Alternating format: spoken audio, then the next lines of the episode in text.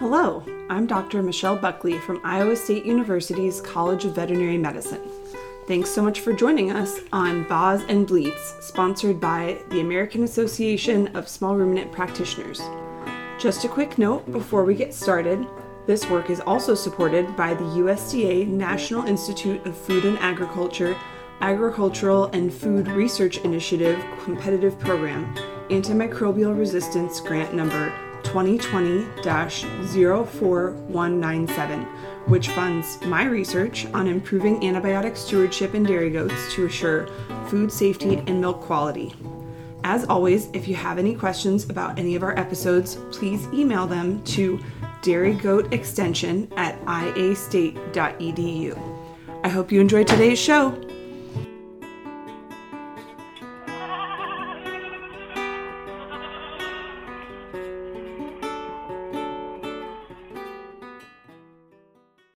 Thanks for joining us today on season one of the American Association of Small Ruminant Practitioners podcast. This season, we're focusing on improving milk quality and food safety in dairy goats.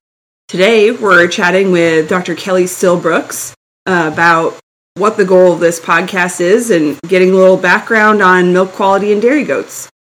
Thanks for joining us, Dr. Kelly. Can you give us a little bit of an introduction Absolutely. And thank you so much for the invitation to host tonight. I'm really excited to get this podcast off the ground and excited for the collaboration as we go through and talk about dairy goat medicine, health, and husbandry. I'm currently the president for the American Association of Small Ruminant Practitioners. Um, earlier in my career, I started off as an Army veterinarian with a real specific interest in preventive medicine and time working in the international um, arena overseas where sheep and goats are a major part of the local economy at the household level. As part of the Army, I was able to go do a small ruminant focused uh, clinical internship at Iowa State University, which is how, Michelle, you and I eventually made the networks to get together. I'm currently a livestock and production medicine faculty at Colorado State University College of Veterinary Medicine and Biomedical Sciences, with a specific focus in ruminant practice, including small ruminant um, commercial practice. Uh, could you tell us a little bit more about yourself, your professional history, and your current role?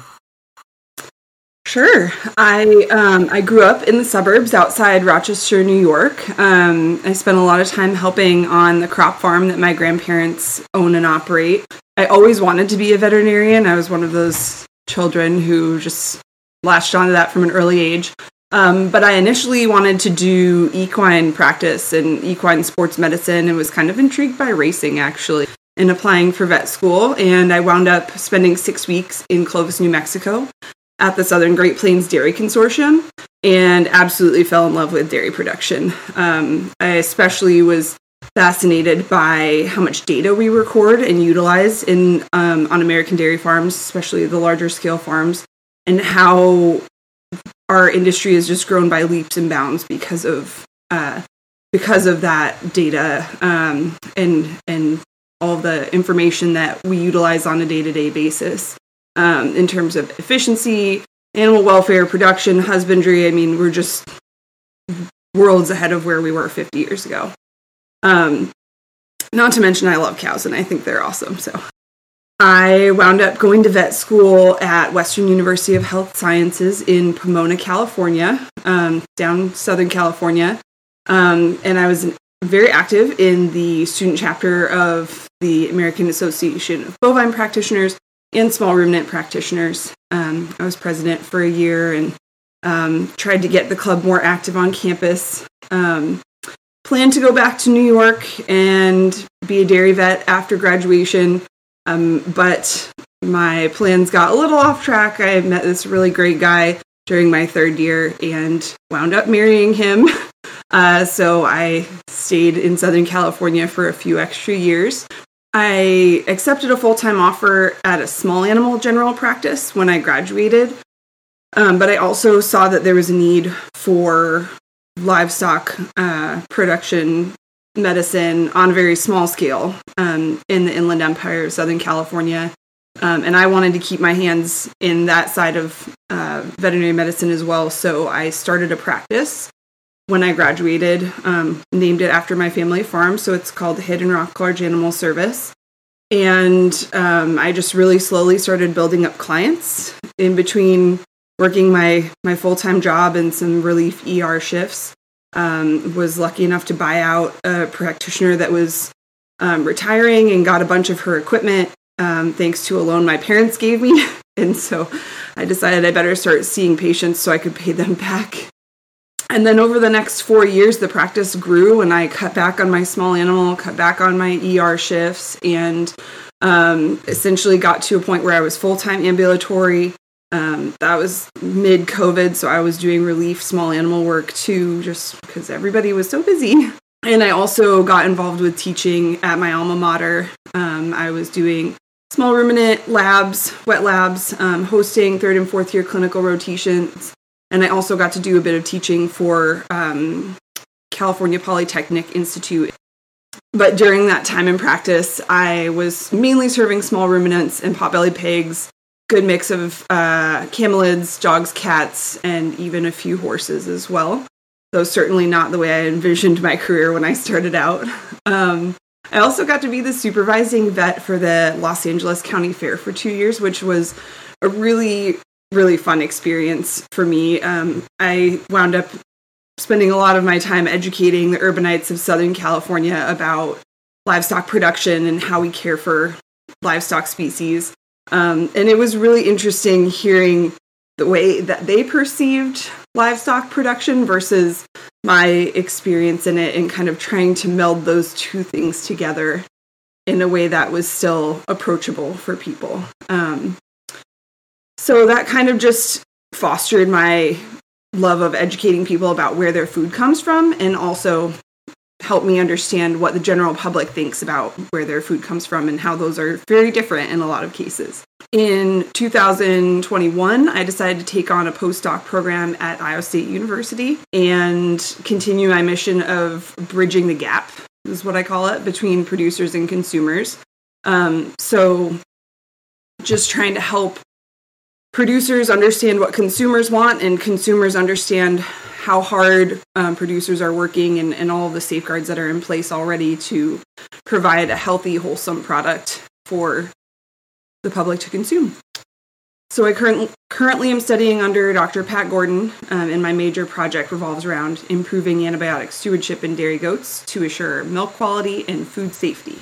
And I also manage some other projects on dairy cattle, and my work, all of my work pertains to appropriate use of pharmaceuticals in food animals. I'm planning to sit for my clinical pharmacology boards a bit later in my program, but I just finished my first year, so trying to pace myself. Thank you, Dr. Michelle. You know, I think it's pretty ironic that um, neither of us made it back to New York to go into dairy cattle practice, which I think was both of our plan A's, but it's turned into such a, a neat career trajectory and, and different career trajectory on both of our ends. And I was really excited to hear what you did. It's making that transition from from small animal practice to the ambulatory food animal is pretty incredible it's been a lot of fun. It's just a, a, testament to the fact that our career is so flexible. You know, we can do anything, and you don't have to start out doing your dream job or even know what that is in the beginning. I don't think. So, what I really want to know, you know, compared to the cattle dairy industry, even though we have a ton of growth in the small ruminant dairy, it's still a, a really small, tight knit industry group. How did you get to that transition from cows to dairy goat production?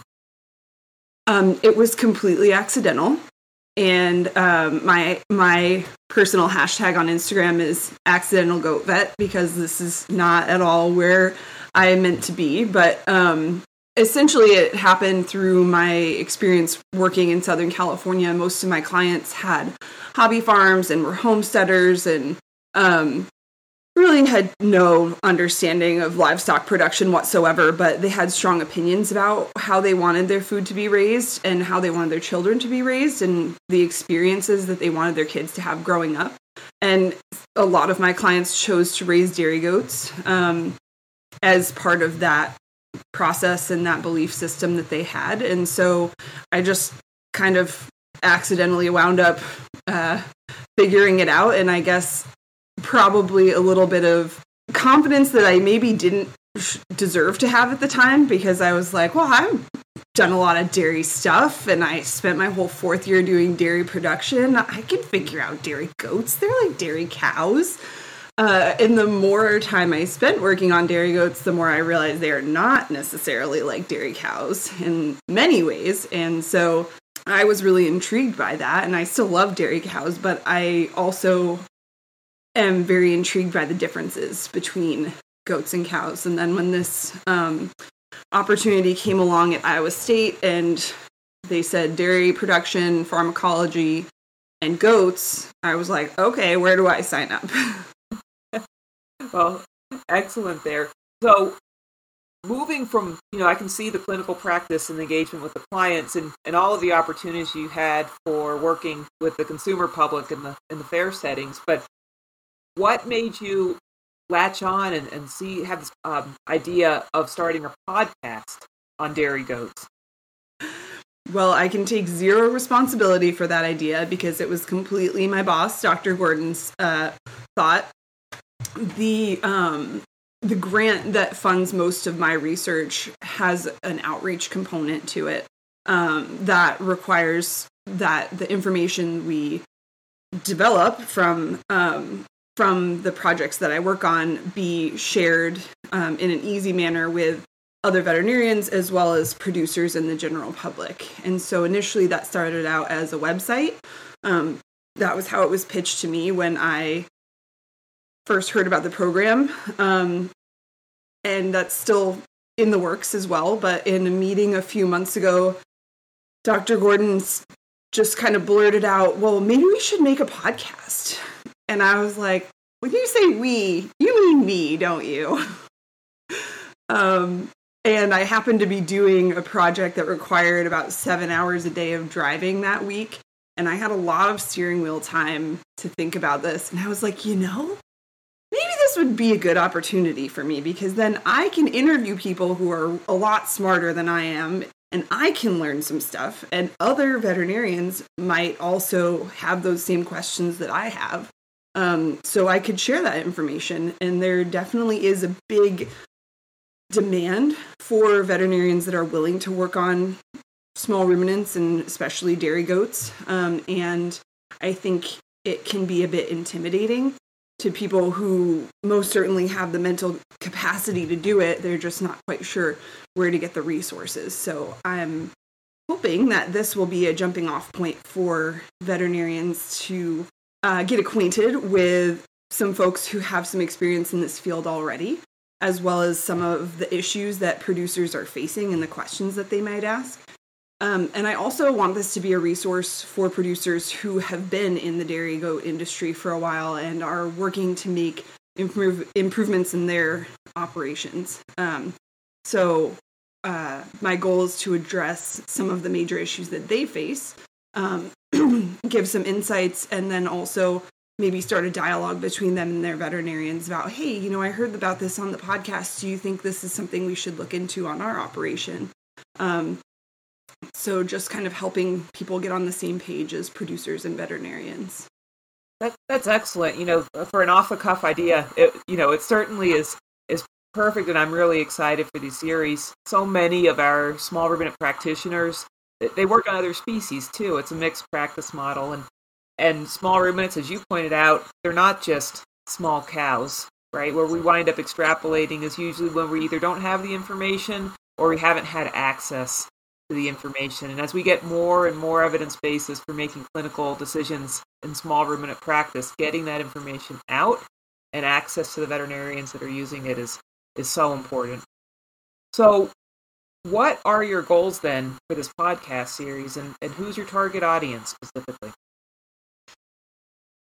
Well, my goal is to basically um, pinpoint some of the basic questions that producers face on a regular basis, and then um, veterinarians are going to be dealing with those questions as well, right? Just by default of being associated. So things like um, utilizing identification, what kind of identification methods um, are are useful in dairy goats because you know in cattle ear tags work great, but in goats uh, they're a little bit better about chewing those off or you know losing them in other ways. They're they're quite creative with that type of thing. So um, how do we keep all of our animals identified especially as the operations get larger um, and then things like implementing records a lot of operations you know are still using paper and pencil or excel spreadsheets and there's nothing wrong with that but standardizing those things a little bit more um, can be really helpful and and even you know utilizing some digital records programs like we see in the dairy cow side, like Dairy Comp 305, PC Dart, things like that.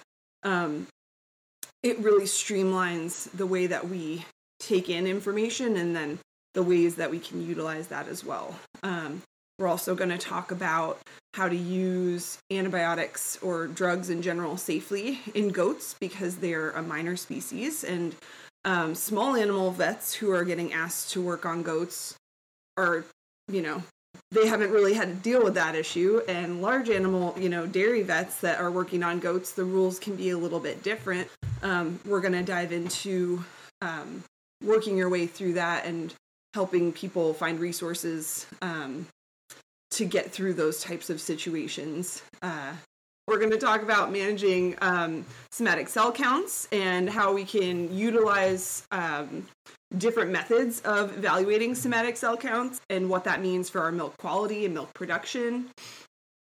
A lot about mastitis um, because that's my boss's uh, kind of bread and butter. So I'll I'll be putting him on the spot a little bit. So I think we've got a pretty good lineup of episodes here um, to talk about some of the basics and improving milk quality. And I think we've got speakers that will make it relatable for veterinarians, large animal, small animal, people who are already a little involved with small ruminants, as well as producers who are already kind of involved in the dairy goat industry. Yeah, absolutely. I, have seen the sneak preview of that speaker list, and if I could take all the best brains that I know and love listening to when I go to meetings, and I could just put them in the same room together, I think that's what you have lined up right here, and and that's going to be pretty pretty phenomenal to listen to.